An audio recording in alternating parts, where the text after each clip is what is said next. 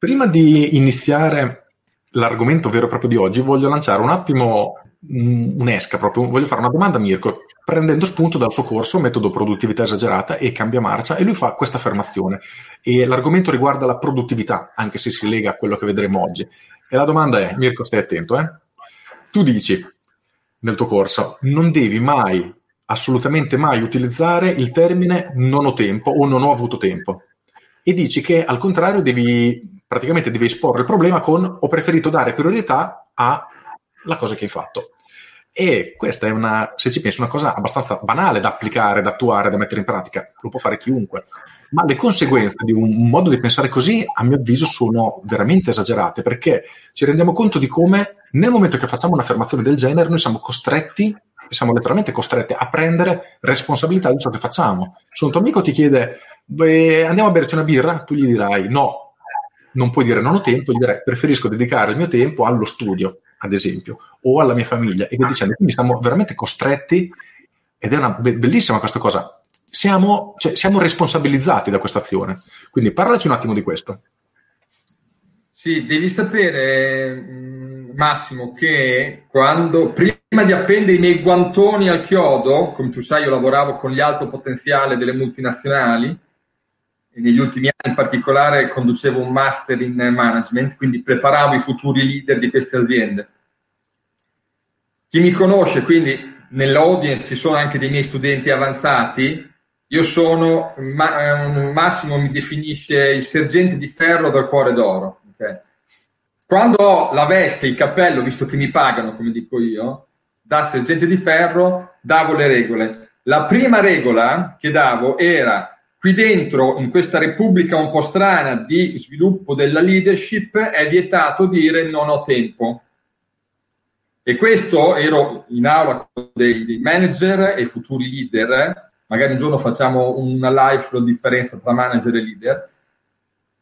Gli spiegavo anche il perché, quindi adesso lo spiego anche con te, cioè un valore di fondo della leadership e dopo traduco i termini tecnici, è la accurata descrizione della realtà.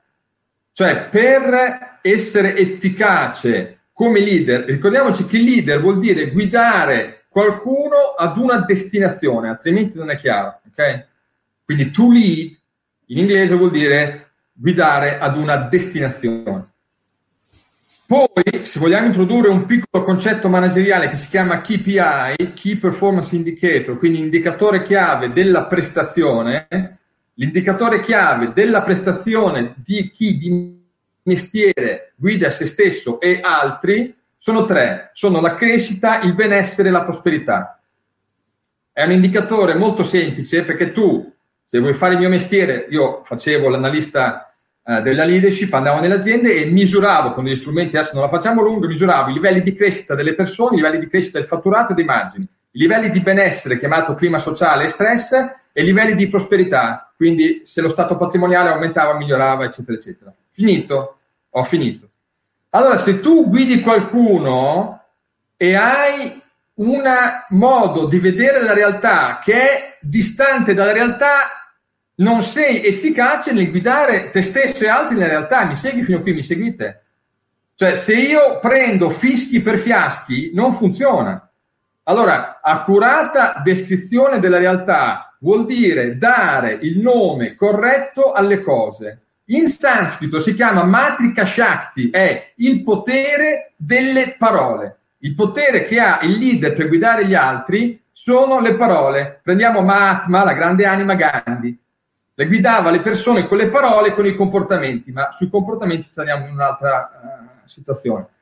Quindi do- dove parte tutto? Tutto parte dal dare il nome corretto alle cose, altrimenti perdi di potenza.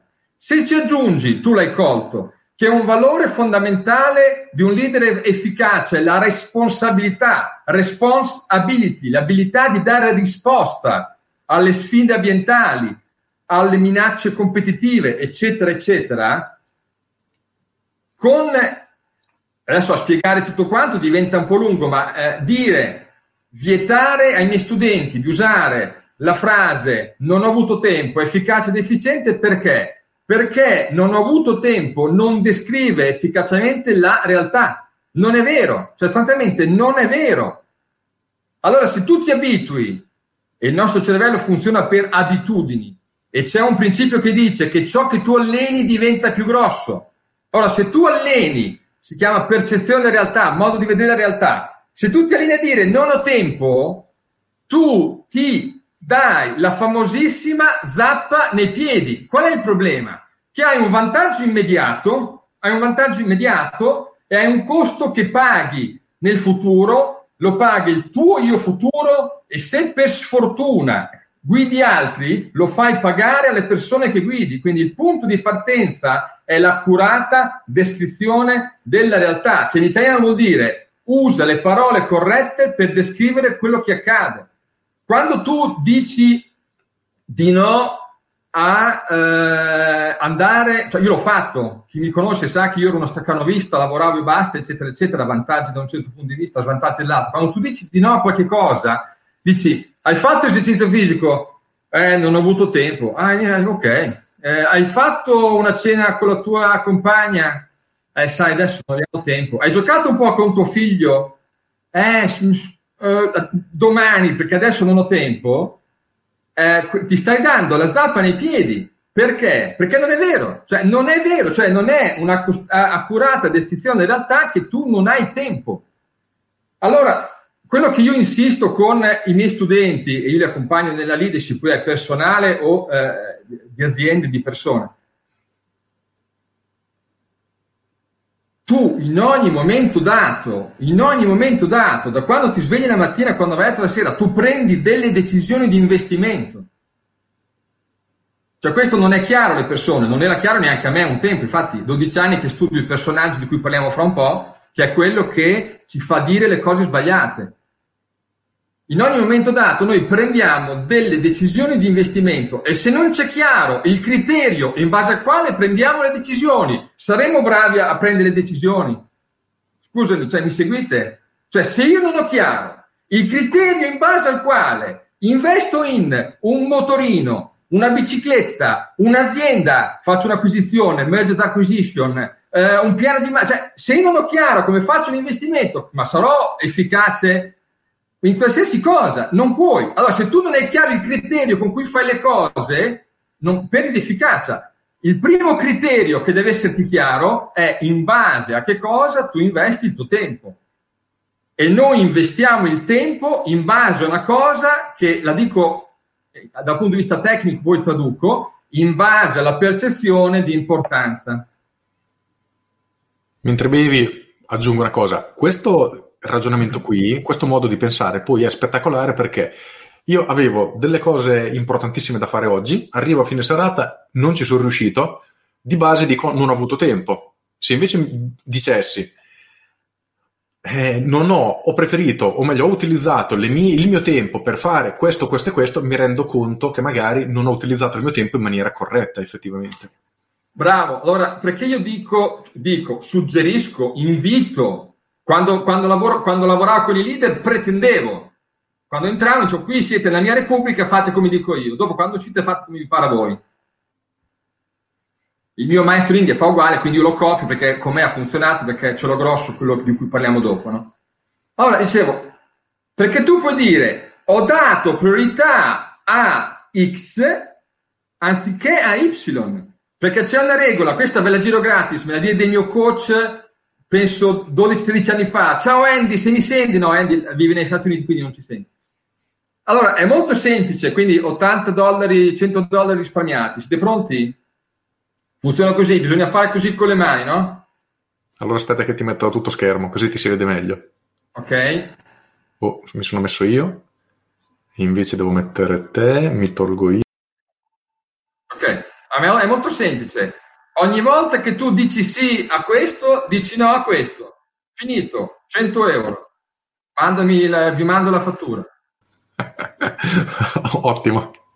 Ogni volta che tu dici sì a una cosa, dici no ad un'altra. Se non è chiaro questo meccanismo e utilizzi, si chiama alibi, scusa, non ho tempo, non è mica vero, Dopo c'è l'altro passaggio, lo faccio veloce, c'è un bellissimo libro di Goffman, The Presentation of Self in Everyday Life, che dice che dopo nella vita magari non possiamo essere così, ehm, come posso dire, chiari e sinceri con tutti. Allora dopo tu chiedi alla ragazza, vieni con me a cena, eh no, ho le mie amiche, non ti dice no, sei brutto, non mi piace, capito? Quindi il mio invito non è essere ruvidi con gli altri, ok? Il mio invito è essere, fra virgolette, accurati e ruvidi con se stessi.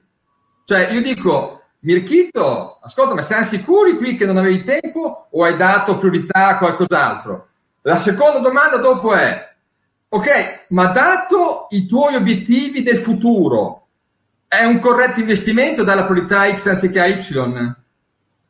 Questo è il ragionamento, questo è per cui dove ho, diciamo, legittimazione, vieto tassativamente di usare le parole, anche perché, e chiudo, noi, adesso qui volevo ridurre il master in ipnosi in un minuto, ciò che noi ripetiamo rinforza nostre, i nostri schemi mentali. Gli schemi mentali si formano per ripetizione, imitazione e emozione.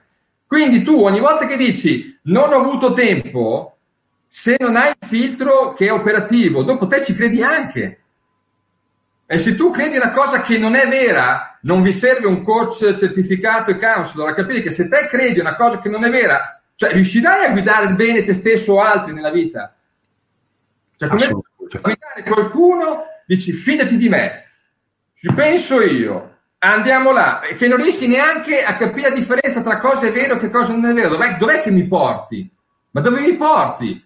Mi porti a distruggere la crescita, mi porti a distruggere il benessere, mi porti a distruggere la prosperità, che poi hai diversi KPI che sono prosperità economico-finanziaria, prosperità in termini di ricchezza di relazioni, ricchezza emotiva, cioè dopo è declinabile, però mi fermo. Quindi il tutto parte da una frase che è non ho avuto tempo. Non è vero!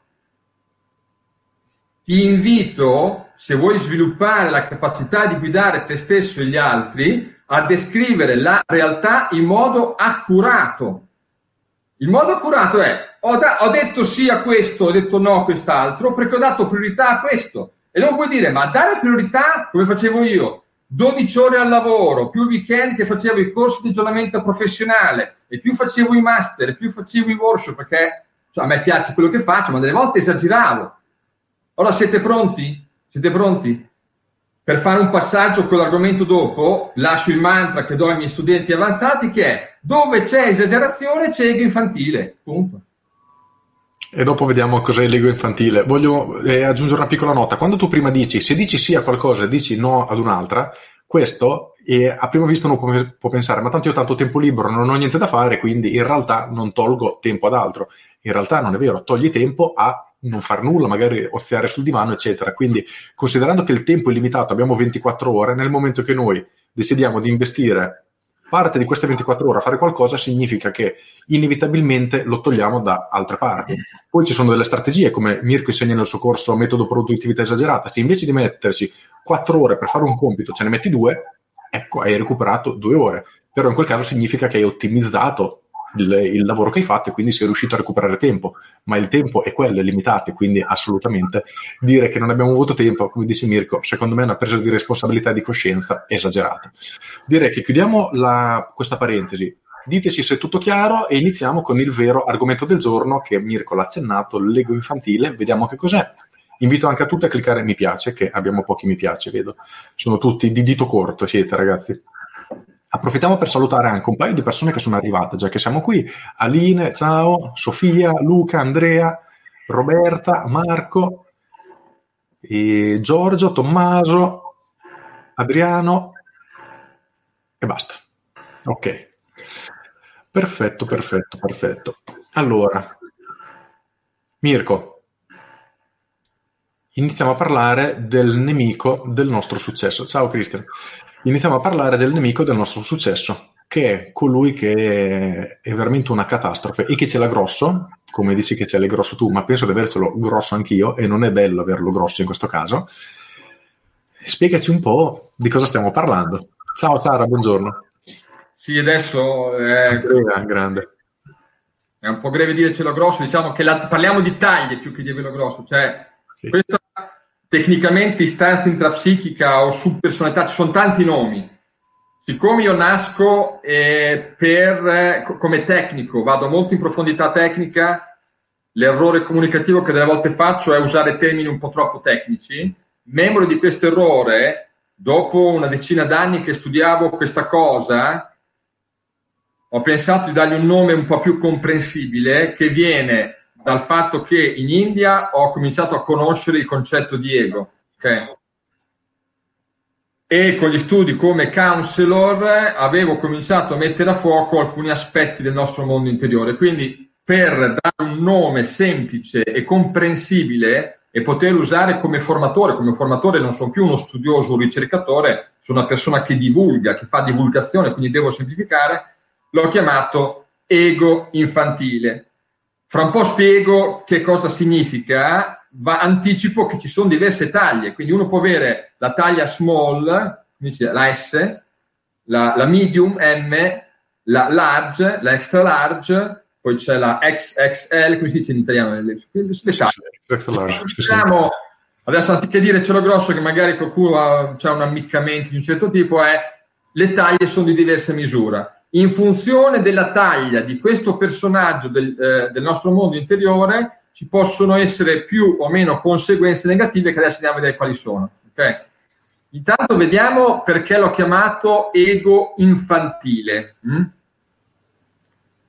L'ho chiamato ego infantile perché volevo cercare di rappresentare questa roba che è dentro dandogli un identikit.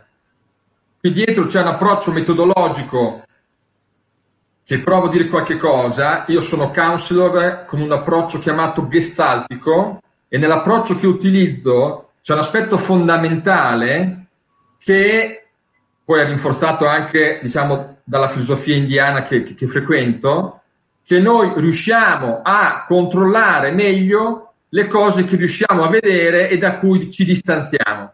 Io spero che si capisca. Cioè quello che io non vedo perché troppo vicino a me ho più difficoltà a incidere, a governare o, usando quella frase di prima, ho più difficoltà a dirgli di no. Perché se io non lo vedo, questa cosa qui, faccio fatica a dirgli di no. Cioè, tu se non vedi una cosa, come fai a dirgli di no? Ok? Allora, per aiutare i miei studenti, cosa ho fatto? Gli ho fatto un identikit un po' come quando c'è Wanted, presente Dead or Alive nei, nei, nei film western, eh? c'è l'identikit con la caricatura, non la caricatura, con i tratteggi che cercano di farti capire i tratti, anziché essere la carta identità, riesci a tratteggiare. Ecco, adesso vi do i tratti di questo personaggio e anziché usare i nomi tecnici come una volta mi scappava, l'ho chiamato infantile, ok?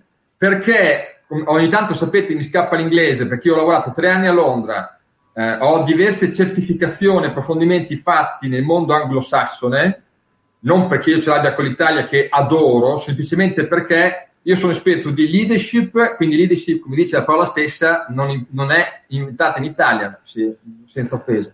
Sono esperto di management, anche questo non stato in Italia. Sono esperto di meditazione, anche la meditazione, che adesso si chiama mindfulness, dove ci sono persone che le imparano su YouTube e poi le insegnano agli altri, chiuso parentesi, sono andato a impararla dove è stata inventata, perché secondo me è importante. Benissimo.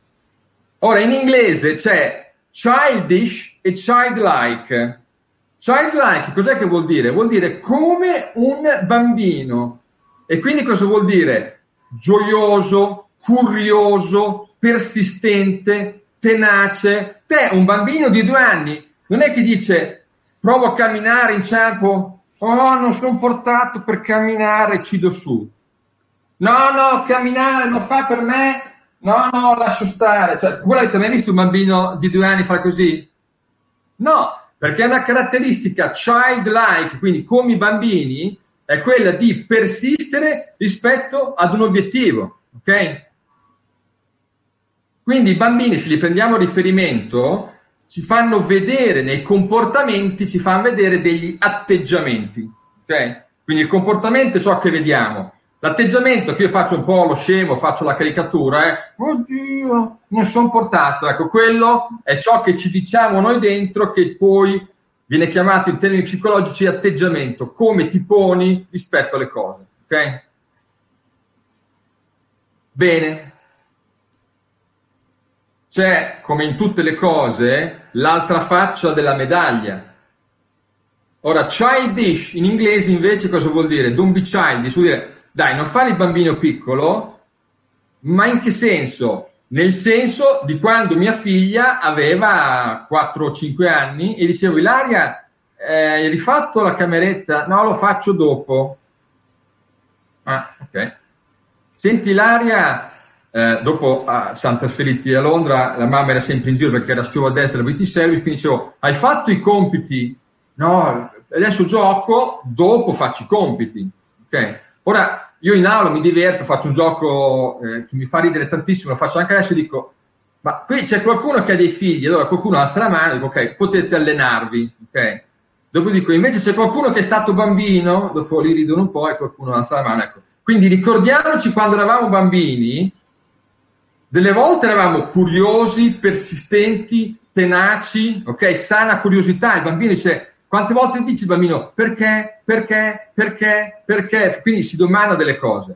Ma se noti i bambini, chi più e chi meno, questo non sto ripeterlo perché altrimenti diventa lunga la, la live, ogni volta bisogna mettere chi più e chi meno, chi più e chi meno seguono un principio di vita che dice ricerco il piacere ed evito il disagio. Ok?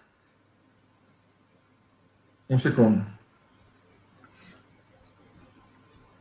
Quindi la caratteristica dominante, che è una, cioè sono le due, due delle cinque afflizioni che spiega eh, Patanjali nello Yoga Sutra, sono le afflizioni della mente che ci impediscono di avere successo. Poi loro la mettono in salsa spirituale, quindi pensano a yoga nel senso di congiunzione col divino, ma se prendi i concetti e li fai tuoi, ci sono due ostacoli della mente che è l'eccessiva ricerca del piacere e l'eccessiva evitamento del disagio, del disagio in termini di fatica. Ok? Allora, la cosa affascinante per me, che appunto è 12 anni che lo studio, è che cosa succede? Crescendo, un po' di questo personaggio, come lo chiamo io, Diego Infantile, rimane dentro e comincia a governare la nostra vita. È questo che è preoccupante. Cioè, cos'è che è preoccupante? che finché l'ho citata, mia figlia Ilaria, a 4 anni, dice lo faccio dopo, o privilegia i cartoni animati a fare i compiti, fra virgolette, come si dice, ci sta. Quando è che comincia a essere un po' più, diciamo, preoccupante? Quando succede quello che vi sto per dire, che è co- come nata la mia ricerca sulle sull'ega infantile. Siete pronti?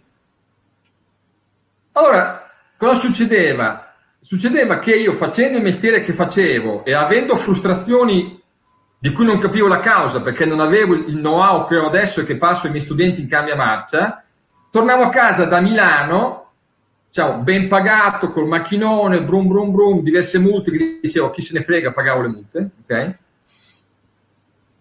E eh, passavo ad una cura anestetica, perché non volevo sentire il mio disagio, a base di birra, anacardi. E divano.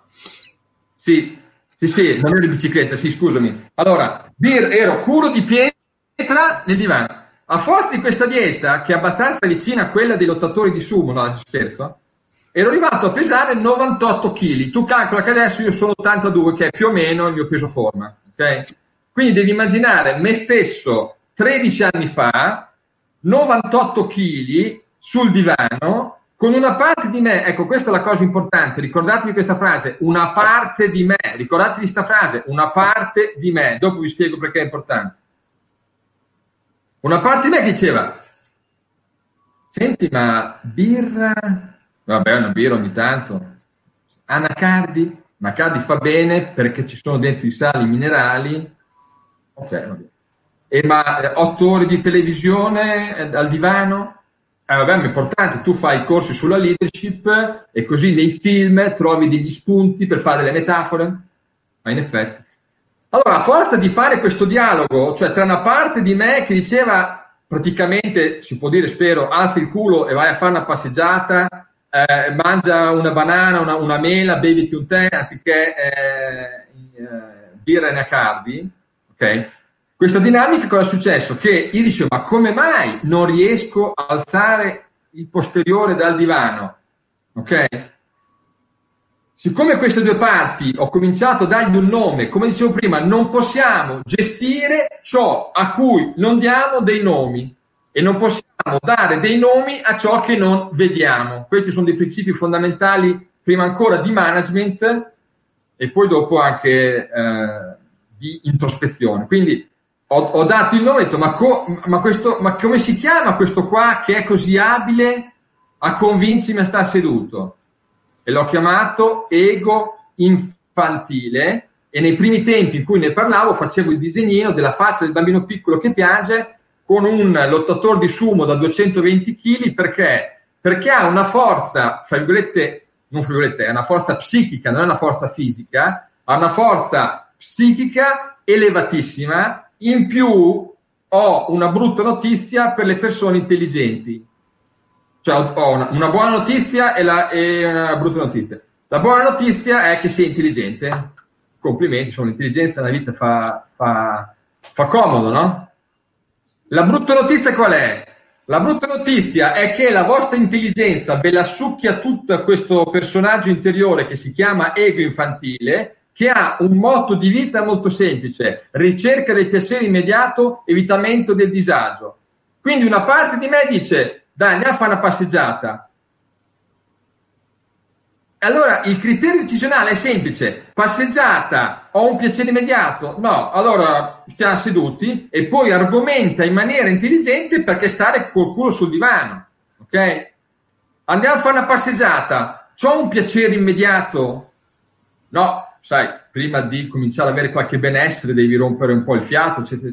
No, no, allora io mangio gli anacardi perché se io mangio gli anacardi il piacere ce l'ho tra un mese, tra una settimana, tra un anno o ce l'ho now, cioè è Crattolde, the power of now. Eh, perché non conosce l'ego infantile. L'ego infantile è the power of now in negativo, il potere di adesso. Ora, se tu ci guardi, perché l'ho chiamato ego infantile? I bambini piccoli le cose le vogliono fra un anno o adesso? Cioè, stiamo sul semplice, senza citare Patangiali che mi è scappato. Allora, Ilaria, eh, andiamo a fare la spesa. Vabbè, dopo un minuto che eravamo dentro, quando andiamo a casa a vedere i cartoni animati, adesso BB, finiamo di fare la spesa e poi ci andiamo. Dopo due minuti, è finita la spesa? No, amore, porta pazienza. Allora, di nuovo, finché lo fa un bambino di 4 anni, 3 anni, va benissimo. Invece, cosa succede? È quando, infatti delle volte, Massimo lo sa, i miei studenti lo sanno, chi mi conosce dal vivo lo sanno, sono un po' ruvido perché appunto la mia taglia dell'ego era abbastanza cicciotta e quindi con me i metodi un abbraccio di luce, io ti prendo per il culo per quattro anni se mi fai gli abbracci di luce, capito? Cioè, quindi ci sono degli approcci nel facilitare la crescita delle persone che non funzionano, ok? Quindi con me funzionava un po' di più l'approccio un po' più andando nel tecnico, cioè Carpuff, no, non andiamo nel tecnico, andiamo un approccio un po' più tosto, allora io faccio così, fagli vedere qua sotto, subito non mi capivano. Ma cosa devo fare? Vuoi vedere se sudo? No, vuoi vedere se c'hai i peli sotto le ascelle.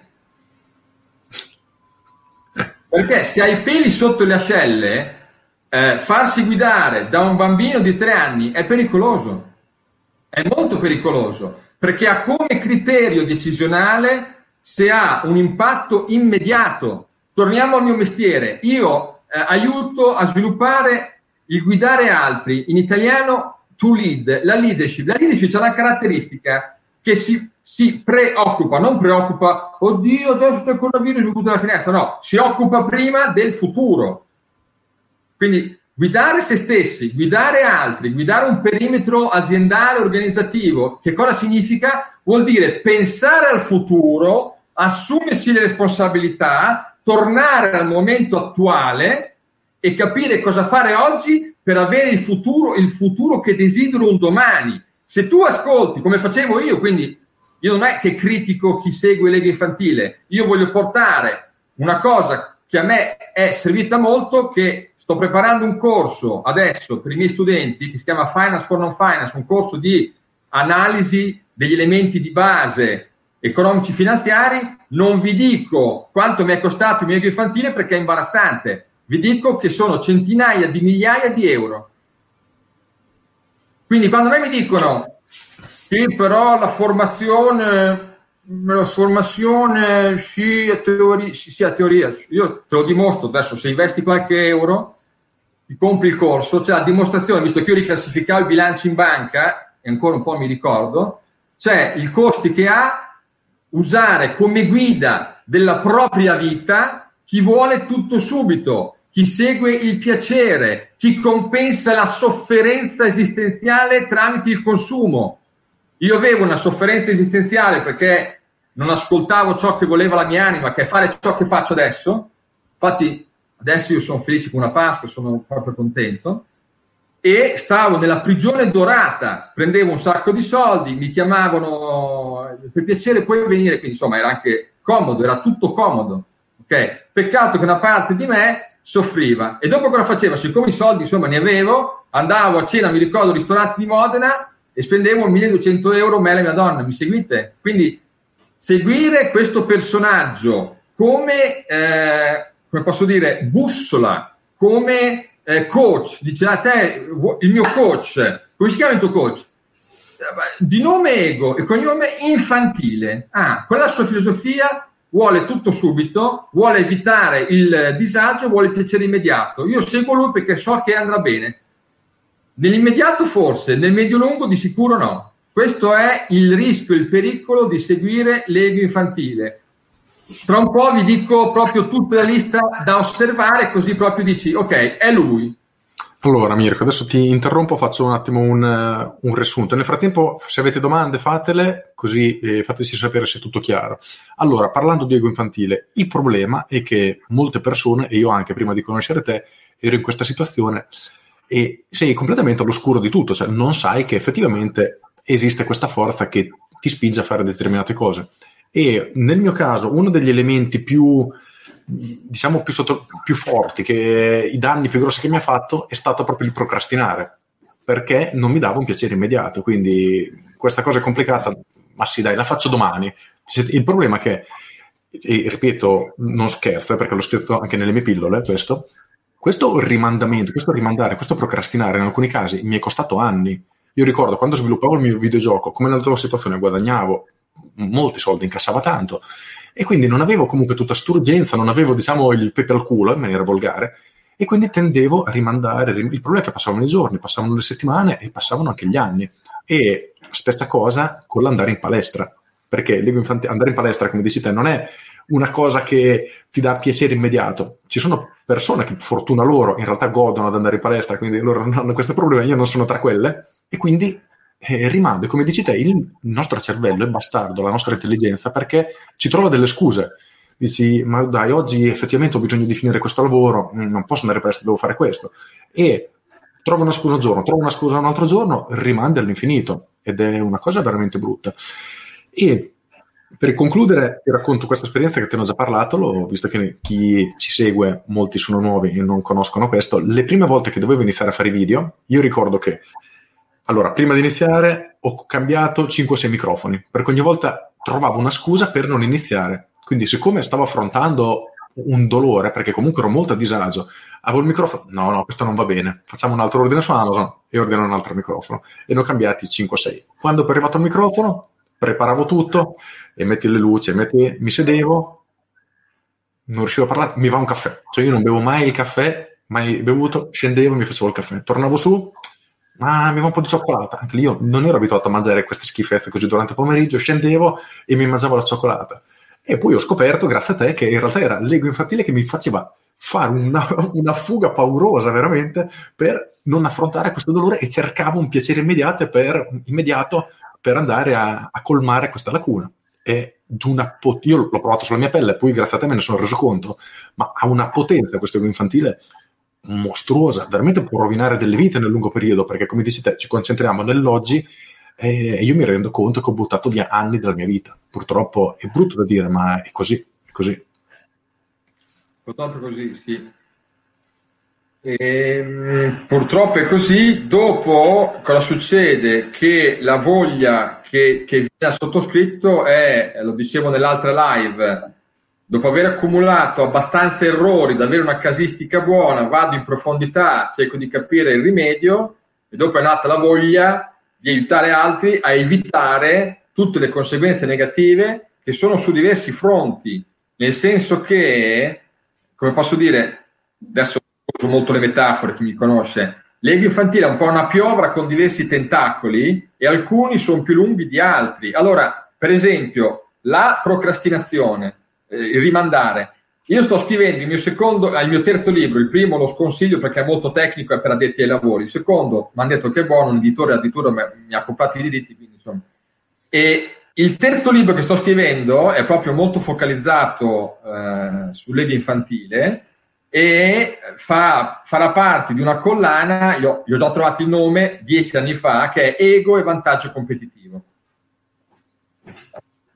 E nell'introduzione del libro che sto scrivendo adesso non parlo del vantaggio competitivo che è riferito alle aziende, ma parlo dell'ego infantile, perché qual è la storia? Che io, quando ho capito come funzionava l'ego, grazie alle escursioni che io chiamo pratico-spirituali nell'ashram in India, ho pensato subito a tutti i leader che avevo conosciuto come consulente in azienda e tutti i danni che facevano perché Dopo lo spiego nel libro in maniera approfondita, ma insomma, seguire l'ego come guida non funziona e distrugge il patrimonio aziendale. Bene. Mi ricordo che, siccome faccio anche il formatore, avevo già preparato la scaletta del libro, avevo preparato le slide per fare un workshop, workshop è una formazione, diciamo, molto esperienziale, eccetera.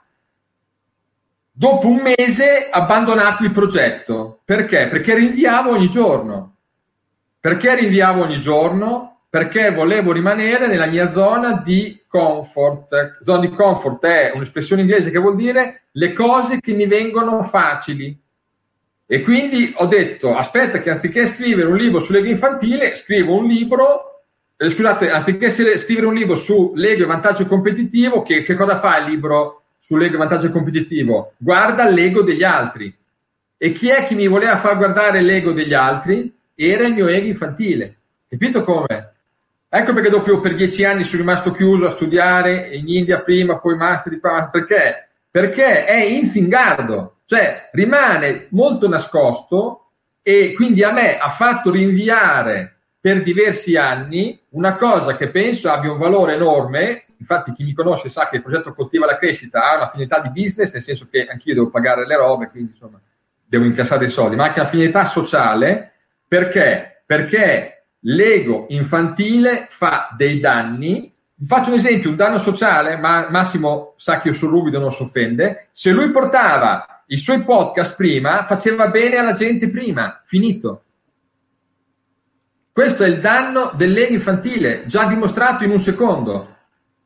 Poi sono abbastanza critico, leggo le pillole di, di Massimo, ascolto i suoi podcast quando posso, mi guardo i video che mi li bevo come non è, è tutta roba utile. Allora, se ha aspettato due anni, quelli sono due anni che delle persone potevano beneficiare di un valore che non ha beneficiato. E questo è un esempio, eh, diciamo, che mi è venuto rapido. Questo è uno dei costi dell'ego infantile che premia il sollievo. Quando Massimo diceva sì al caffè, stava meglio o stava peggio?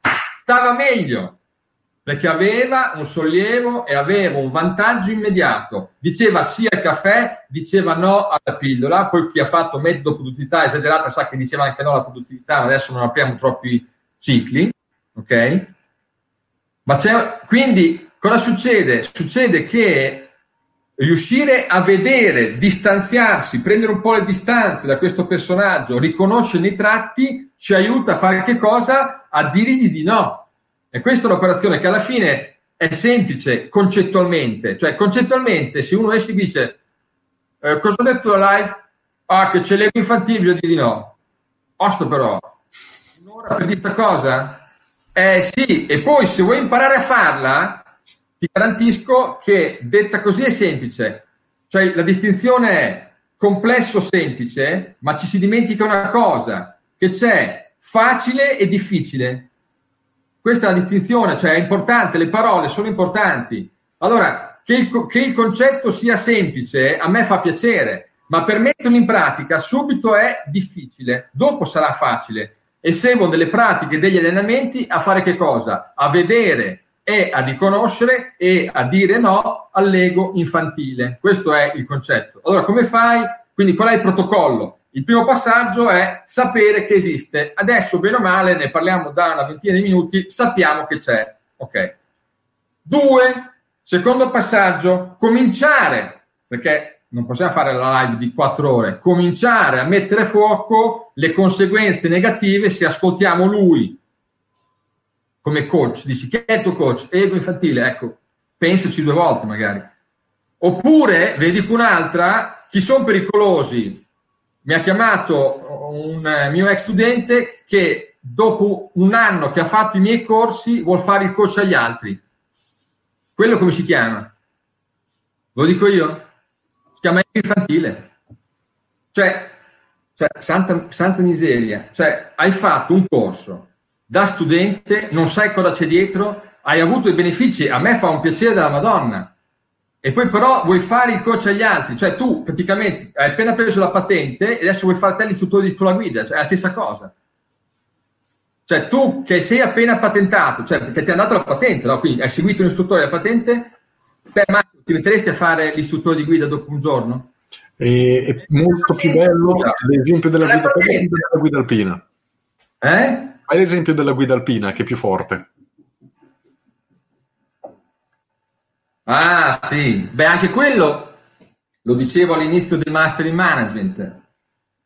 Cioè la differenza tra come posso dire, eh, sapere e saper fare. Io dicevo, delle volte dicevo proprio così, te ti faresti accompagnare, nel senso che ti faresti guidare, questa è la metafora, ti faresti guidare in una capannozza a 3850 metri con quattro passaggi di cordata da chi non c'è mai stato?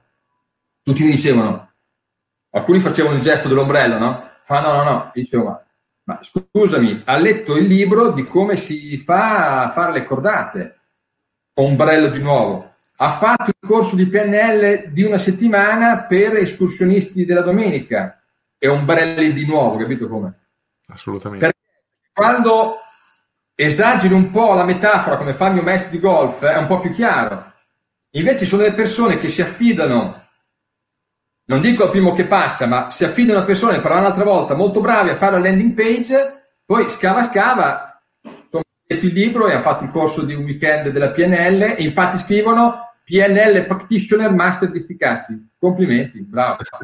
Ma torniamo, torniamo a noi. Quindi il concetto qual è? È che uno, sapere che c'è, due, due sapere i danni che fai, che, che fai a te stesso e purtroppo se fai il mestiere del leader che fai ad altri. E questo è il problema. E questo è il problema. Ma stiamo a noi stessi per adesso.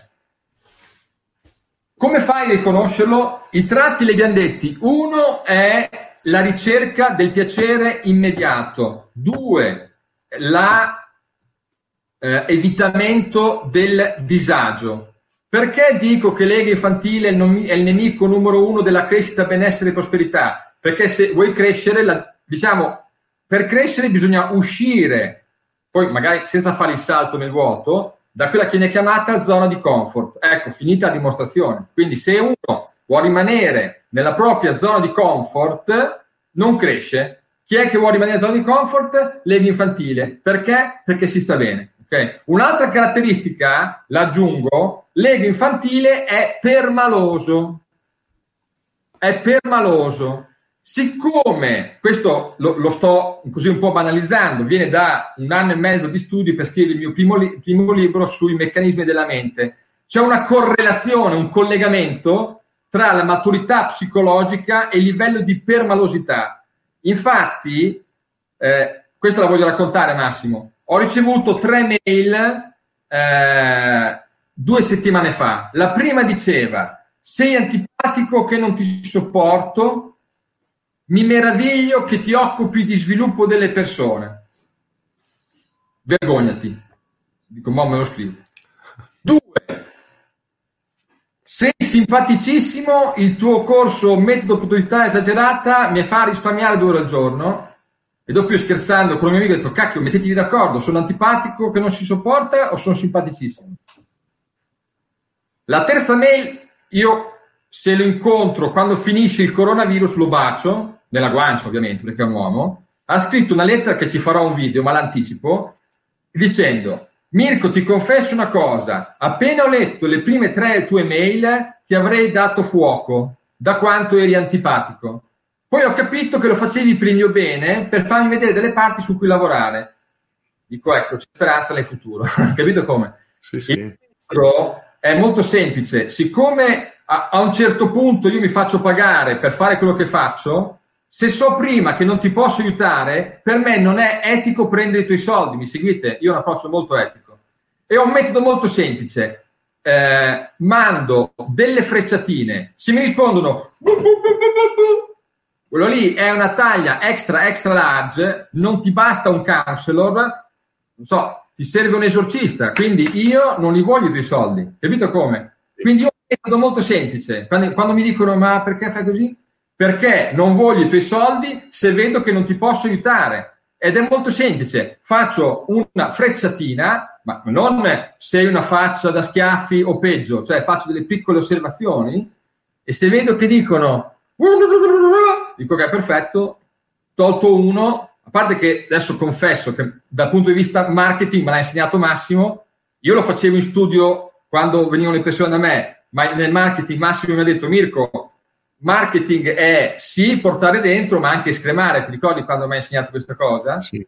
Quindi ho detto aspetta che metti insieme Massimo più questa piccola tecnica, nelle mie mail. Ogni tanto mando qualche frecciatina, chi ce l'ha non grosso, chi ha la taglia dopo quelle che io posso aiutare, bu, bu, bu, e va via. Quello è l'ego infantile, perché l'ego infantile è permaloso. Vi faccio vedere i danni che fa nella vita. Siete pronti? I danni nella vita li fa che se tu vuoi crescere ti servono i feedback. I feedback in, itali- in italiano vuol dire avere informazioni su di te che non hai. Ok? Allora, io mi ricordo mio babbo che avevamo un cane che quando gli andavi a dare da mangiare ti dava un morso. È più probabile o meno probabile che tu continui a dargli da mangiare a uno che ti dà un morso? Meno probabile, ovviamente. Meno probabile. Feed in inglese vuol dire nutrire. To feed someone. Feed, feed, feed vuol dire nutrire. To feed. Quindi te uno dici, guarda, secondo me, guarda che hai una patacca nella cravatta fatti i cocchi tuoi, adesso esatto, faccio un po' eh, la scenetta, capito? Faccio la scenetta per rappresentare la dinamica psichica, ok? Quindi cosa succede? Che nelle relazioni con gli altri, quindi tu hai citato la produttività, benissimo, ma c'è anche l'effetto nella relazione con gli altri. Allora tu, come dicevo prima, non puoi gestire ciò che non vedi. Il feedback ti aiuta a vedere delle cose su di te.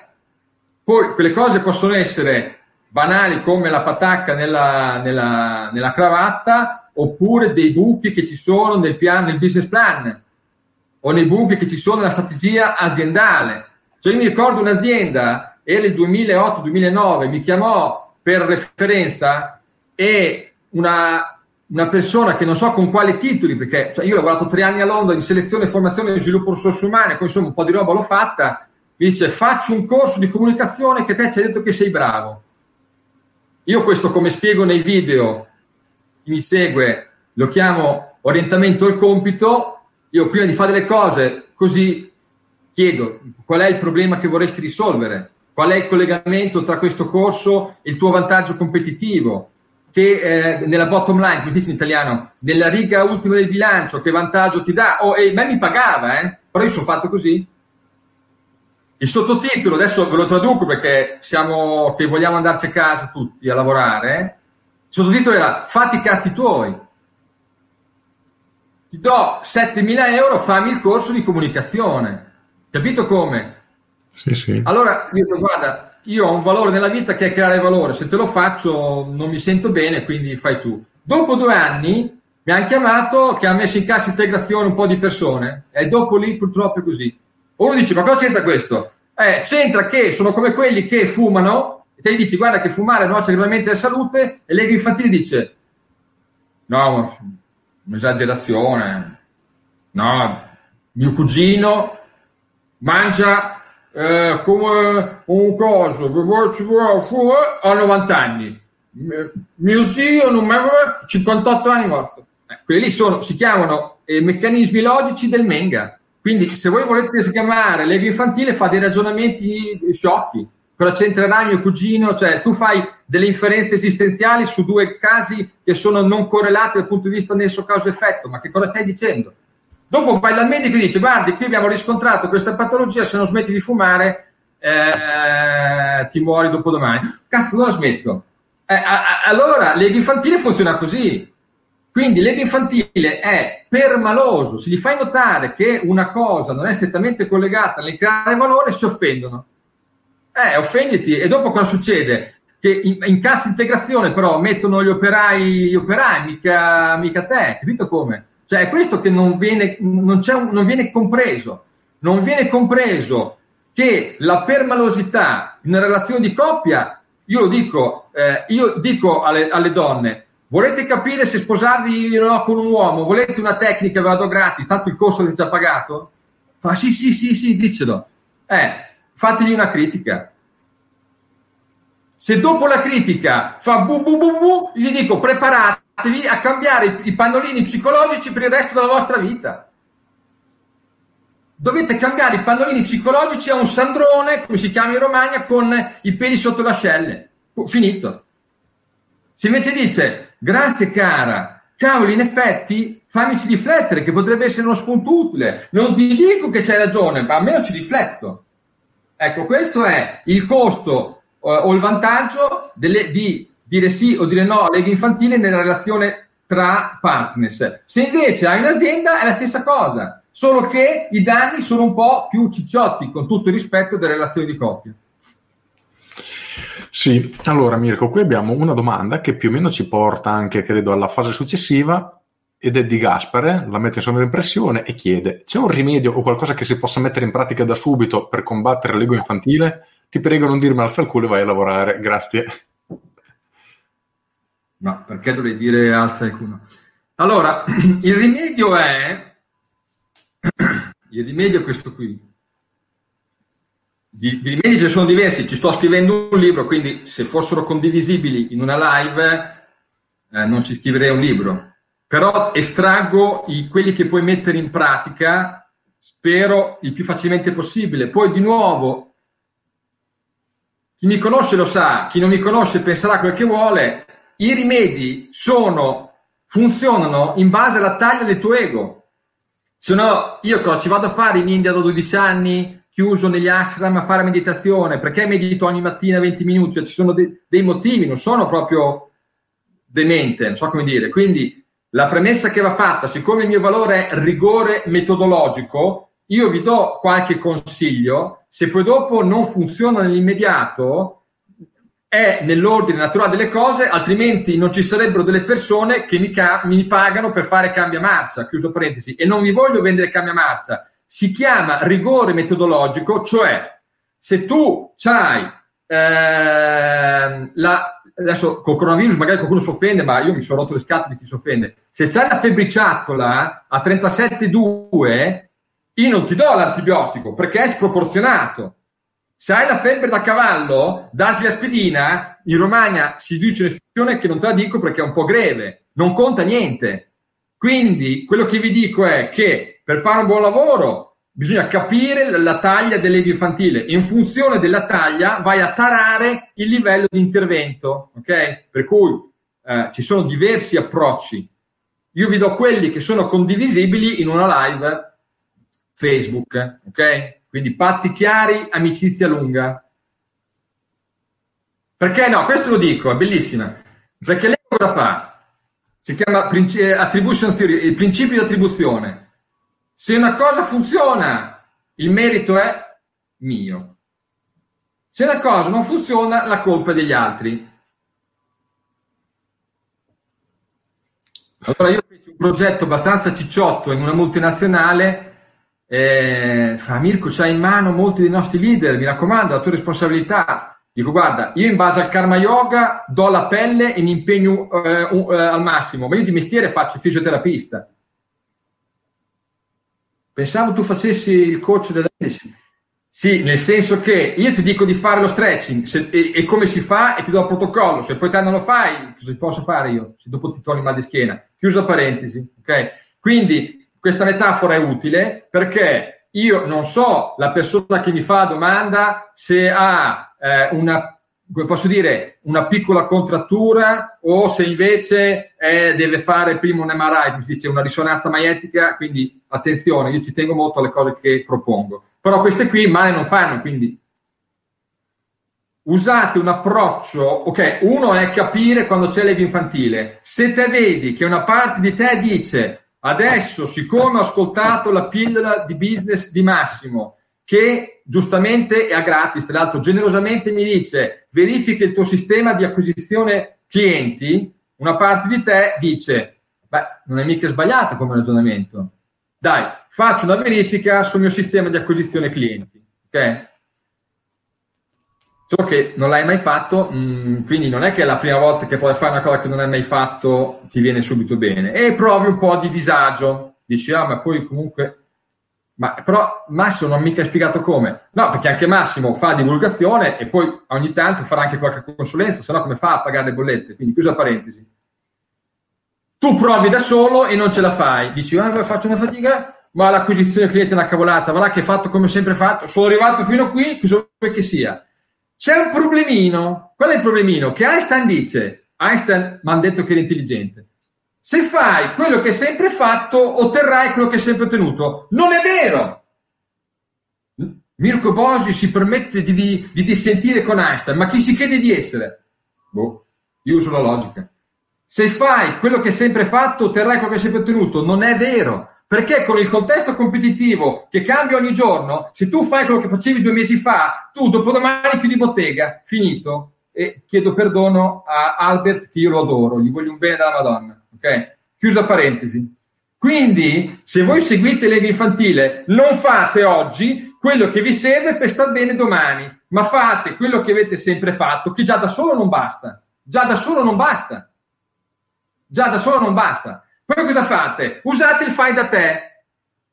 Io li vedo come fai da te. Allora prendono un pezzo della pillola di Massimo, poi prendono un pezzo della landing di Ballarani. Eh, mi è scappato un nome, dopo editate si fa te poi prendono un pezzo di questo, un pezzo di quell'altro, fanno il mischione e poi, e poi sono come era prima. Cioè, perché cioè, non, non, ho mica capito, ma cioè, eh, affidatevi a qualcuno. Guarda. Non ce l'ho con Massimo perché dopo sembra che gli tiro la volata lui. Io tra i tanti che ho provato, l'ho anche scritto, ho speso anche dei soldi perché erano famosi, quindi attenzione anche lì, Lega Infantile. Lega Infantile ha paura, questo non ve l'ho detto, ve lo dico subito. Lega Infantile si caga addosso, ha una paura boia, Dice, oddio, cosa pensano gli altri? Sì, te preoccupi di cosa pensano gli altri, così rimani paralizzato nella vita e non fai più niente. Quindi Lega Infantile ha paura. Mi sono dimenticato la terza afflizione di, di Patangiali. Quindi ha paura. E quindi dice, ok, ma cosa pensano gli altri? Quindi cosa fa? Non vuole assumere i rischi. Quindi come fa a fare le scelte di acquisto? Oh, quello lì ha 800 milioni di followers, sarà poi bravo. Sì, e, e, e dopo te la metti in quel posto perché non gliene frega niente di te. Perché io sono stato da Massimo? Perché mi ha seguito come se fosse un principino, che quello che gli ho dato il quadruplo dei soldi che ho Massimo mi diceva eh, senti io sono famoso, a me che cacchio me ne frega di uno in più, di uno in meno. Ma l'ego infantile mio diceva oh io però ho paura di prendermi dei rischi, questo qua mi sembra intelligente, dice le cose sensate, ma Massimo Martini chi cacchio è? ho preso un corso di uno famosissimo. Ok, quindi attenzione quando avete paura. Quindi, uno, ho paura. Se è paura fisica, cioè che ti sta per schiacciare un camion, si chiama capitano della tua anima. Il capitano ci tiene a te, ok? Se è, paura, se è una paura mentale, si chiama ego infantile. L'ego infantile l'hanno chiamato ego, ma ci sarà pure un motivo, perché è egoista. Cioè, Lega infantile, se lo chiamavano Mario. Cioè, se io non ero egoista, non lo chiamavano ego, cioè nomina sum conseguenza rerum. Cioè, i nomi sono una conseguenza delle cose. L'ego infantile l'hanno chiamato ego perché è egoista. All'ego infantile di te non gliene frega una mazza fionda.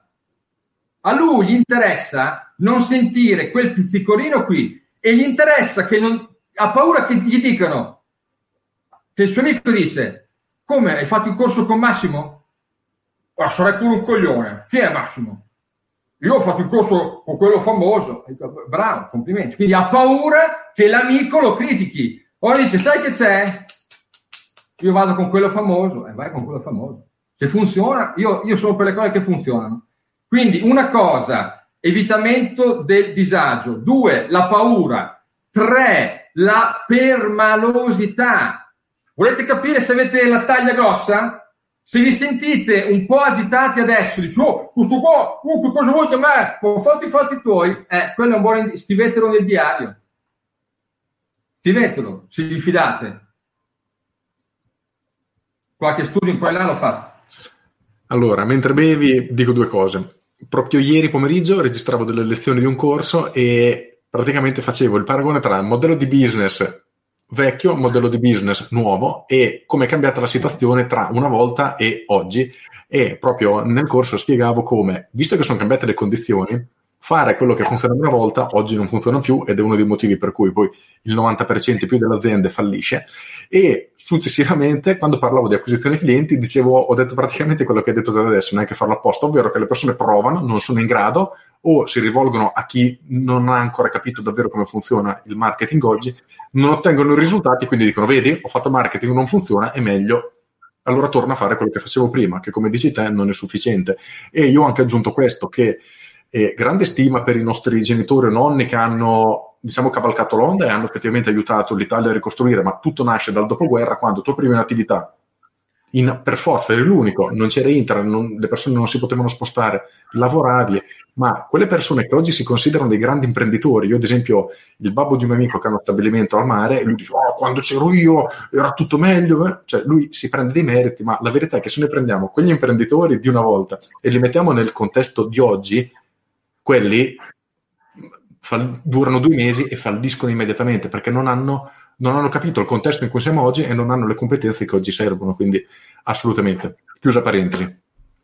Ok, quindi tu sai che c'è, sai che se ascolti lui non funziona. Per sapere che c'è, guardi a questi tratti. Uno, ricerca del piacere immediato. Due, evitamento del disagio. Tre, paura. Se tu vedi questi tre, oppure quattro, per malosità ok? Risentimento. Nelle relazioni c'è vendetta, cioè l'ego infantile, c'è l'espressione, non so se si può dire su Facebook, è darsi una martellata nei maroni per far dispetto alla moglie. Cioè, l'ego infantile fa così, cioè è vendicativo. È vendicativo perché è come i bambini piccoli, quindi voi se avete i bambini, guardateli. Lui, il gioco è mio, è mio, tutto ecco, ok. Quindi questo è quindi il trucco. Quando vedi che c'hai l'ego infantile, questa è la tecnica, è una delle tecniche che do, che è metaforica. Dopo ne do una invece che è un po' più manageriale. Eh, faccio un piccolo aneddoto. Mi ricordo a Londra, eravamo al semaforo, mia figlia Ilaria, aveva 5 anni e mezzo, vede dall'altra parte della strada un compagno di classe e mi scappa praticamente. Se non avessi avuto la potenza di riflessi di prenderla per la collottola, sarebbe rimasta schiacciata perché non guardava le macchine, guardava il suo amichetto. Ok? Allora dico, ma tu se devi attraversare la strada, decidi te o fai decidere a un bambino di tre anni e mezzo, quattro? Questa è la domanda da fare. Si chiama domanda di processo, suoi parlare difficile. Ok? Il problema è che devi farlo in tempo reale, per quello che anticipo che se non fai certi allenamenti di consapevolezza con la meditazione e altre cose è un po' un casino. Comunque, chiusa parentesi, quando c'è una parte di te che, che vuole attraversare metaforicamente la strada, c'è un'altra parte di te, si chiama disintegrazione del sé, quindi noi siamo fatti di parte. Cioè, noi abbiamo l'illusione ottica, siamo tutti ipnotizzati, a parte della televisione che un consiglio gratis, vendetela io l'ho regalato dieci anni fa, sono ancora vivo, quindi non, non ci sono effetti collaterali nel senso di sopravvivenza, la televisione si può chiudere. Quindi siamo ipnotizzati dall'idea di essere io sono Mirko, sono un monolite, io sono Massimo, sono un monolite. No, mi dispiace, è una percezione della realtà. Noi siamo fatti di parti, che prima vanno viste e poi vanno messe d'accordo e ci deve essere uno, qualcuno, come si dice, questa è casa mia e qui comando io. Bisogna che qualcuno prenda il comando, la guida e quindi ci vuole, io lo chiamo capitano o chi legge le mie mail o il mio libro lo chiamo amministratore delegato della me stesso SPA, serve qualcuno che vede quella visione dall'alto e dice ok, L'ego infantile vorrebbe andare a sminchiare con eh, i suoi amichetti su Facebook, eh, fare, non so, qui si chiama, non so, Candy Crush, mi hanno detto che c'è questo gioco, benissimo. Ci sta, io vi racconto un processo che deve accadere in tre secondi, quindi ci metto un'ora come a fare i sogni. Ci sta a tre anni e mezzo, ci sta che voglio giocare con Candy Crush Saga, giusto? Perfetto. Di fatto qui è casa mia, comando io. Adesso finisco il report eh, che mando a Massimo, che dopo lui mi fa l'analisi strategica e dopo mi dice come impostare il piano di marketing. Sto inventando, ma è così. Questa è la, è la cosa. Faccio un'altra, se no sembra che io voglio vendere roba di Massimo, a me che mi frega. Io vi do consigli, tanto a me non mi ascolta nessuno. Dopo, di, di solito vengono Ah, cassa integrazione. Eh sì, ma sei lì prima. Chiuso parentesi. Sei con la fidanzata. Se tu, facciamo, facciamo tanto qui 18 anni le abbiamo già passati tutti. Ora tu vuoi trombare, ok? E hai una strategia seduttiva molto adulta che dai, andiamo, boom boom boom. E lei ti dice di no. Lega infantile dice allora io stasera faccio il puppio, vamo là. Ecco. O te gli dici ha tre anni e mezzo. Se ti ricordi quando eri bambino che gli dicevi mi fai giocare con la farfallina, no, scusa, mi fai giocare con eh, la macchinina e la, no, la macchinina è la mia non te la do. Allora io domani non sono più tuo amico. Ma è successo delle cose così? Eh, a livello psicologico interiore è la stessa cosa. L'ho scritto nel mio libro, sono i vampiri energetici. Una modalità è, è il ricatto psicologico se voi avete un compagno o una compagna e lì non bisogna criticare, bisogna osservare e provare benevolenza perché è operativo un bambino di tre anni, se avete un compagno che fate una lite e rimane in silenzio per una giornata, quello si chiama ego di nome e di cognome infantile che ha preso il possesso del vostro compagno. Cui vada, sei arrabbiato? Assolutamente no. Senti, ma dai, cosa mangiate stasera? Fai, fai te. Che cos'hai? Niente. Niente, ecco. Allora lì non stiamo criticando, stiamo iniziando a sviluppare consapevolezza che in quel dato momento, e ognuno fa le cose in base alle risorse che ha e gli schemi mentali che ha, è operativo, questo è il termine tecnico, quindi è entrato in scena, ecco, usiamo, usiamo infatti lo chiamo personaggio, è entrato in scena un personaggio che si comporta grosso modo come un bambino di tre anni. Sì. Se non gliela dai, capito? Fai il puppio. Perché cosa vuole? Vuole tutto subito, quando vuole lui. Quando gli vuoi i risultati del piano di marketing? Eh, dopodomani eh, ho, ho, ho, sentito la live con Mirko, dopodomani va bene Massimo, ma come dopodomani? Cioè, quello che si fa adesso avrà risultati fra 3, 6, 9 mesi in base alla complessità del mercato, delle sfide competitive, delle, insomma di una serie di variabili che l'infantile non vuole capire. Dice, io ho speso i soldi, voglio i risultati fra una settimana. Eh, vuoi tutto subito? Ci sta, ci sta. Riconosco che in effetti la vita sarebbe bella. Allora, qual è il problema? Un giorno, eh, cosa succede? Io mi faccio dei nemici perché io ho il valore dell'onestà, magari sono troppo diretto. Dissi: il problema è della mamma mediterranea. La mamma mediterranea è una sindrome tale per cui i propri figli sono speciali e bisogna proteggerli dal dolore. Co- così crei mongoloidi psicologici. Se tu gli dici tu sei speciale, pensa che in India mi facciamo fare le prostrazioni al divino, facevamo 100 metri di prostrazioni si, per allenare l'umiltà, perché l'ego infantile si sente speciale e dice sì, perché io devo entitlement, si dice in inglese, quindi si sente che ha il diritto di avere delle cose, da prestazioni sessuali della compagna a eh, lo sconto, fammi lo sconto, eh, guarda, siamo, siamo un po', oh, allora io, quello lì si chiama ego infantile. Cioè, quando il capo con il collaboratore oh, va via alle 5, fai il part time, stai qui fino alle 7, quello lì, cioè, capito? Chi è che vuole tutto subito e se non ottiene ciò che vuole, si chiama ego infantile.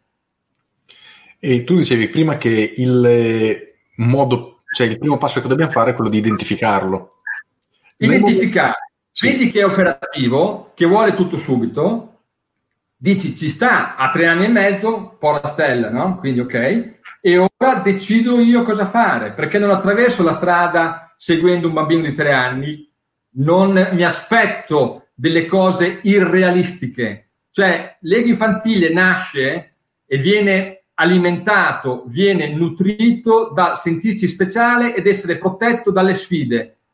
Se vieni protetto dalle sfide, prima o poi le sfide arrivano e dopo cosa fai? Fa, ecco un'altra cosa, il lamento, come sgamare, non so se si capisce, come intercettare l'ego infantile, l'ego infantile si lamenta.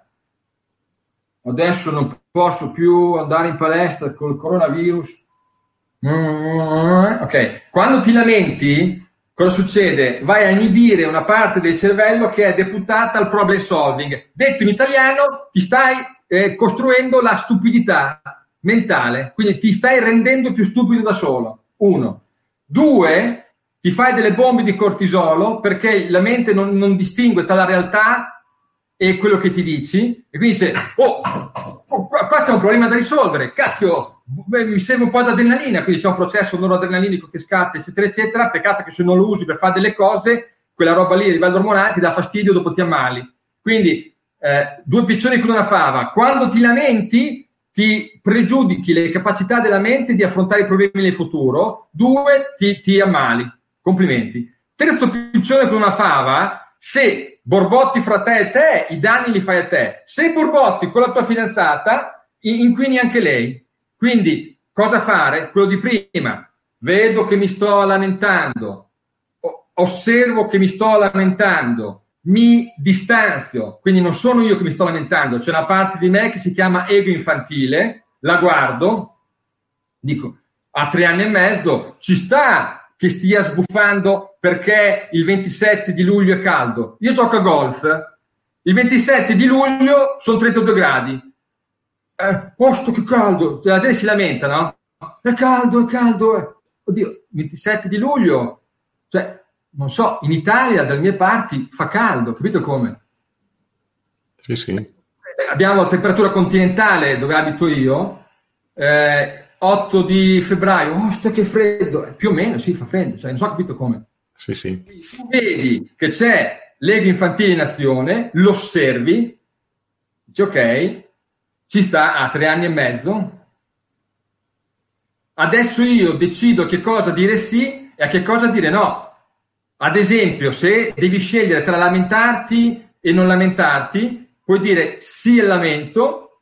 Se dici sì al lamento, dici di no alla tua intelligenza, ma non subito. È che questo è il problema. Che poi, quando io ne parlo, c'è uno famoso che si chiama Esopo, che, Esopo, eh, che raccontava le favole, si chiama Cicale Formica. Quindi, come stereotipo a livello proprio archetipico junghiano, l'ego infantile non l'ho inventato io, cioè io gli ho dato un contorno, quindi dico, ah, no, cioè il mio ego infantile vorrebbe dire che l'ha inventato lui, non l'ho inventato, io gli ho dato una forma, ma eh, la cicala della formica è la rappresentazione dell'ego infantile. L'ego infantile vuole tutto subito e poi dopo prova a piangere. La stessa cosa. E quindi dire, se dico di sì al lamento, a che cosa sto dicendo di no? sto dicendo di no alla capacità intellettiva, sto dicendo di no alla mia salute, sto dicendo di no alle mie relazioni. Perché cosa succede? Sempre citando il golf, eh, c'è uno che al mio circolo lo chiamano la bomba. Sai perché? Perché quando arriva lui dice giochiamo insieme e scompaiono tutti. Come se tirassero una bomba. È la bomba. Perché tu arrivi, se non lo conosci, dici vuoi giocare insieme? Certo. Dopo un minuto e mezzo, sai che però la schiena. Poi dopo eh, però mio figlio sono preoccupato, insomma ti dà ruota libera all'ego infantile e dopo le persone dopo un po' si stancano. Quindi se dici sì all'ego infantile, dici no anche alla prosperità nelle relazioni, perché all'inizio trovi la collusione con, si chiamano croce rossine o eh, se vuoi usare il termine tecnico si chiama sindrome del salvatore, che colludono con l'ego infantile. Ma alla, alla lunga si stancano anche loro e dicono, senti, sai che c'è? Te il tuo lamento, mi avete stancato quindi l'operazione è lo vedo, riconosco, accetto che c'è, non ci faccio eh, a botte, semplicemente dico ok, adesso ci sta che tu ti lamenti del caldo e io cosa faccio? Mi faccio una doccia, che ne so, fai un'azione. Ok? Ci sta che tu vorresti i risultati del piano di marketing domani e invece adesso mi limito a mettere in pratica quello che ha detto Massimo e sono fiducioso e faccio altre cose invece che posso controllare. Okay? Questo è un approccio, il vederlo, dire sì, dire no. L'altro, e poi chiudiamo, è delle volte i primi temi tu mi chiedevi qual è il collegamento tra management e te sei un esperto di management e queste cose un po' più sottili. È che il management è l'arte della gestione delle risorse del cambiamento, quindi si usa. C'è una matrice che si chiama impatto complessità che mette insieme la complessità è quante risorse che richiede un cambiamento che eh, stai pensando. L'impatto è quanti risultati ti dà, ok? L'ego infantile, cosa succede? Che siccome è intelligente, ti dice, facciamo un esempio banale, allora dai, mi hai convinto, ho capito che eh, lavorare 12 ore al giorno non funziona, mi prendo un'ora per fare attività fisica. Lega infantile non riesce più a argomentare, diciamo va bene, perfetto. Allora, iniziamo con 12 km. Te gli credi? Dici, ah, benissimo, torni a casa sfracellato e dici no, la corsa non fa per me. Certo, hai ascoltato un bambino di tre anni? Quindi iniziare con impatto complessità crescente vuol dire, se vogliamo tradurlo, anche se non è corretto, iniziare a piccoli passi e quindi fai un piccolo cambiamento. Ti ricordi quando mi ha parlato? Se devo iniziare un progetto, andare online, eh, io che ho sempre lavorato da vivo, vantaggio 23 anni di esperienza, svantaggio online ancora non avevo dimestichezza, parlo, parlo anziché scrivere, eccetera non parto facendo un video su YouTube con gli effetti speciali che butto nel cestino un sacco di soldi e Lega Infantile resiste per un anno, quindi lo faccio dopo un anno. Faccio un piccolo post sul blog dove scrivo due cose e faccio 400 parole, anche se per la SEO di Google ne servirebbero 2000, mi, mi seguite, quindi diamo dei consigli pratici. Fate dei piccoli passi. Se fate i piccoli passi, è più probabile chiudere il ciclo se chiudi il ciclo, quindi ciclo vuol dire portare a casa il risultato piccolo che non ti cambia la vita, dici Oh, ma io voglio tutto subito. Sì, lo so, porta pazienza che infantile, lo so, però qui comando io. Piccolo risultato. Quando tu chiudi un ciclo, hai un ricarico energetico e ti si alzano leggermente le spalle in termini di autostima. O meglio, Qui sto, ho in mente Bandura che parla di self-efficacy, quindi l'autostima diciamo è borderline. Comunque hai il senso di potercela fare e aumenti, quindi fai 800, pag- eh, 800 parole, mi seguite? O se vai nel, nell'attività fisica passi da un chilometro a due chilometri, ok? Quindi in questo modo praticamente la metafora che uso con i miei studenti è se tu cammini 4-4 non svegli l'ego infantile che la dorme, capito come? E questa è un'altra tecnica che puoi utilizzare che è baby steps, piccoli passi, piccoli passi e alzi la dose, piccoli passi e alzi la dose, piccoli passi e alzi la dose e ogni tanto ti fermi e ti dai un riconoscimento e dici, ah, cavoli, è una piccola cosa, ma devo dire, eh, c'è un'espressione che sempre il mio coach famoso, quello lì, mi disse, io me la sono messa perché l'ego infantile, come dicevo, la, mia, la taglia mia è grossa, io volevo avere tutto subito. Mi disse Mirko, Rome was not built in a day, che vuol dire Roma non l'hanno costruita in un giorno. Quindi io iniziavo un progetto, volevo il Colosseo domani. Ti capisco, hai tre anni e mezzo, ci sta, ok? Adesso facciamo un baby step. Scusate, facciamo un piccolo passo, scrivi 800 pagine, eh, 800 parole dell'articolo del blog. Ecco, questo è il consiglio che mi sento di dare. Voglio farti una domanda, Mirko, finale, e poi dopo guardiamo un attimo le domande di chi ci sta seguendo. L'ego infantile, immaginiamo un, eh, un ragazzino proprio, un, un, bambino, per mantenere l'esempio. Nel momento che tu lo assecondi perché sei la mamma mediterranea, eccetera, cioè più lo assecondi, più questo ego si sviluppa? Sì, bravo. E la stessa cosa anche in età adulta. Tende a procrastinare, più procrastini, più tenderai a procrastinare. Sì, l'esempio è proprio questo qui, cioè io uso gli algoritmi, no? Quindi, e faccio, e faccio l'esempio, te ne faccio uno lavorativo, poi andiamo con i bambini piccoli. L'esempio che faccio è questo qui. Il capo all'ultimo minuto doveva fare una presentazione lui del, del progetto XY e dice guarda, eh, falla tu. Se la persona ha lega infantile in azione, lo spiegavo prima, che emozione gli viene? Si chiama paura. Ok? All'ego infantile non piace sentire. Allora, chi è che ha paura? Ego infantile. Chi è che non gli piace sentire la paura? L'ego infantile. Chi è che adotta strategie di evitamento delle sensazioni spiacevoli? L'ego infantile. Siccome è intelligente, dice, adesso la faccio rapida, sì, ma la supercazzola come se fosse Antani con scappellamento eh, non la posso fare. Cioè ti fa la supercazzola, ma ti fa la supercazzola intelligente, del tipo guarda qui sono indietro col repo del budget, tra l'altro dopo se non consideriamo questa variabile eh, io non ce la faccio mica a fare la presentazione. Ah ok, allora il capo sulla porta chiama quell'altro Dopo che l'ego infantile è riuscito a convincere il capo che la presentazione la fa l'altro, te stai meglio o stai peggio? Te stai meglio. Te stai meglio dici fiu fi, lo dite voi, lo dite voi a Rimini, fiu fi, dici fiu fi, fiu fi vuol dire sollievo, no? Fiu fi. Problema, problema. La seconda volta in cui il capo ti chiede qualcosa di sfidante è più probabile o meno probabile che tu utilizzi una strategia di evitamento che ti sei anche già allenato? Ah, più probabile, sì. È più probabile. In base a un grande principio che si chiama il più grande principio di management, i comportamenti premiati vengono ripetuti. Qual è il premio? Il premio che è immediato, non è che dici la paura mi va via fra un mese, ti va via subito se tu trovi una scusa, giusto? Ok. Sì. In base a questo principio, tu la volta dopo eviti la cosa.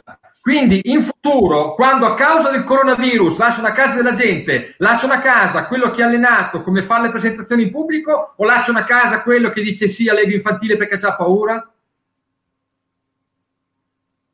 Eh ragazzi. Eh già. Punto. Va bene Mirko, allora io direi che ci possiamo fermare, abbiamo un paio di domande, una non so se puoi rispondere perché credo che apra un'altra parentesi veramente gigantesca, Giovanni chiede come combattere invece l'ego infantile degli altri, tipo un figlio adolescente. Allora, no, eh, rispondo alla domanda di Massimo e poi dopo magari lo facciamo nella prossima puntata. Il punto qual è? Tu dicevi Massimo, ma quando noi assecondiamo i figli, ok? Cosa succede? Allora, eh, mi è scappata la frase che diceva la mia maestra, una psicoterapeuta bravissima, diceva proprio attenzione a non creare dei mongoloidi psicologici. Cosa vuol dire? Vuol dire che la realtà ci presenta delle sfide, si chiamano sfide ambientali. Poi può essere l'amichetto che a scuola fa il bulletto, può essere il futuro capo che ha l'ego infantile grosso e ti fa il bullo mascherato, ok? Le sfide sono tante, ok? La sfida può essere incontrare una donna bella, affascinante, intelligente, adulta, che non ti fa da mamma perché non è il suo mestiere, ok? Queste sono sfide. Se noi siamo abituati a avere qualcuno che si preoccupa di noi, cosa succede? Che succede il contrario di quello che dicevo prima. È un principio molto banale che lo sappiamo tutti perché oramai in palestra o ci siamo andati e l'abbiamo vista, si chiama ipertrofia. Ciò che tu alleni, se allenato correttamente, diventa più grosso, ok? Quindi se io mi alleno, i muscoli diventano più grossi. Io fui operato al menisco, ok?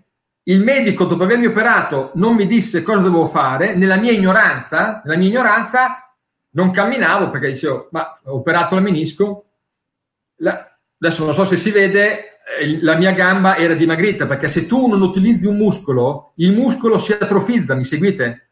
Ok. Allora, preservare i bambini eh, dalle difficoltà è la ricetta migliore per fare che cosa? per creare, non usiamo delle parole troppo forti, ma degli handicappati nella vita. Perché? Perché quando arrivano le sfide non le puoi affrontare. Allora, chi è che entra nel palcoscenico? Se tu hai, c'è una storia che la sanno anche i muri perché oramai la, la, le informazioni sono molto diffuse, che è quella dei due lupi. C'è il vecchietto navaio con il nipote navaio, dice ognuno di noi ha due lupi dentro di noi, uno è buono e l'altro è cattivo, ma chi è che dopo io sono buono e cattivo e dice ah, quello che nutri di più. Ok? Ora, intanto noi di lupi dentro ne abbiamo una sessantina, quindi bisognerebbe conoscere tutte le istanze intrapsichiche. Ma in base alla legge di Pareto 20-80, l'ego infantile, se tu lo nutri, se io ti tiro una palla, tu la prendi con la mano, col braccio dominante o col braccio che c'hai meno forza? Con il braccio dominante, ovviamente. Ecco, allora se arriva una sfida, chi è che scatta più forza? L'ego infantile. Quindi cioè, non è fisica nucleare, Scatta l'ego infantile, ma l'ego infantile come affronta le sfide? Dà la colpa agli altri, la colpa dell'amorosa, la colpa del capo, cioè, ma sarà mai possibile che la colpa è tutta degli altri? Mm-hmm. Allora, io che sono ruvido, quando facevo le sessioni, facevo, dicevo, guarda, così, hai queste alternative, ti do indietro i soldi, li dai a tua moglie e mi mandi lei. Io, io ho tutto a cambiare di fronte.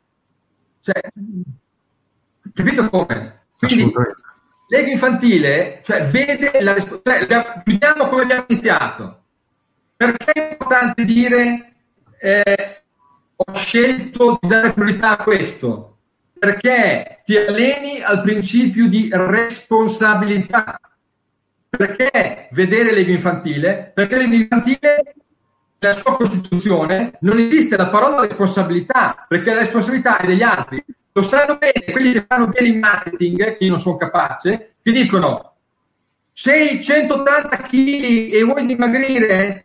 Certo, non è mica colpa tua se, se pesi 180 kg. Prendi questa pillola e in pochi giorni senza fatica dimagrirai 90 kg. Questo qui è il marketing intelligente, da un certo punto di vista, però ti rovina, rivolto alle infantile. Se voi vedete sei in situazione X che non ti piace, non è mica colpa tua. Ecco, fai questo in poco tempo senza fatica, non sanno come si chiama, ma si stanno rivolgendo all'ego infantile. Sì. Direi che è chiarissimo. Oltretutto Mirko inizia a sentirsi male, come l'ultima volta che dopo un'ora e mezza iniziava a calare la connessione. Ciao a tutti, ciao a tutti, ciao a tutti. Baci. Va bene, allora ragazzi, se avete delle domande, voi lasciatele pure nei commenti, eventualmente rispondiamo alla prossima. Di cosa parliamo, Mirko, la prossima volta? Ne abbiamo gli argomenti, possiamo parlare, facciamoli votare nei commenti, scegliete tra schemi mentali o comunicazione assertiva, come relazionarsi con gli altri. Allora, ripeto per chi non ha sentito bene, le opzioni sono o schemi mentali, che a me affascinano tantissimo, oppure la comunicazione assertiva, come riuscire a comunicare con le altre persone e magari durante la comunicazione assertiva riusciamo a rispondere anche alla domanda di Giovanni su come gestire sì, esatto, infantile degli adolescenti. Va bene ragazzi, dai, vi salutiamo, abbiamo passato un'ora e mezza, siamo ancora online in 101, quindi siete stati gentilissimi a stare con noi. Milena vota schemi mentali, è stata la più veloce. Adesso vedremo dopo voi, anche se guardate, non lo guardate in diretta, lasciate pure il commento, così poi io e Mirko ci accordiamo. Ah, il tifo o il lifo? Come? o la no, scherzo. Un principio di contabilità, scusa, niente. Cioè... No, si sente male, quindi non sono riuscito a capirti neanche io. a posto. Va bene, ragazzi, adesso stanno arrivando un po' di voti. 2 a 2, no, 3 a 3. Perfetto. Adesso poi dopo facciamo lo spoglio e vediamo chi vince. Comunque le tratteremo tutte e due perché sono argomenti interessanti. Per chi c'è domani abbiamo Luca Orlandini, parliamo di landing page. Giovedì Marco Di Veglia, De Veglia, parliamo di brain positioning e venerdì, venerdì Federico che parliamo di Facebook advertising per piccoli imprenditori e attività. Va bene ragazzi. Intanto grazie a tutti davvero e vi salutiamo. Ciao e ciao Mirko. Ciao a tutti, ciao ciao ciao. Stiamo stoppando.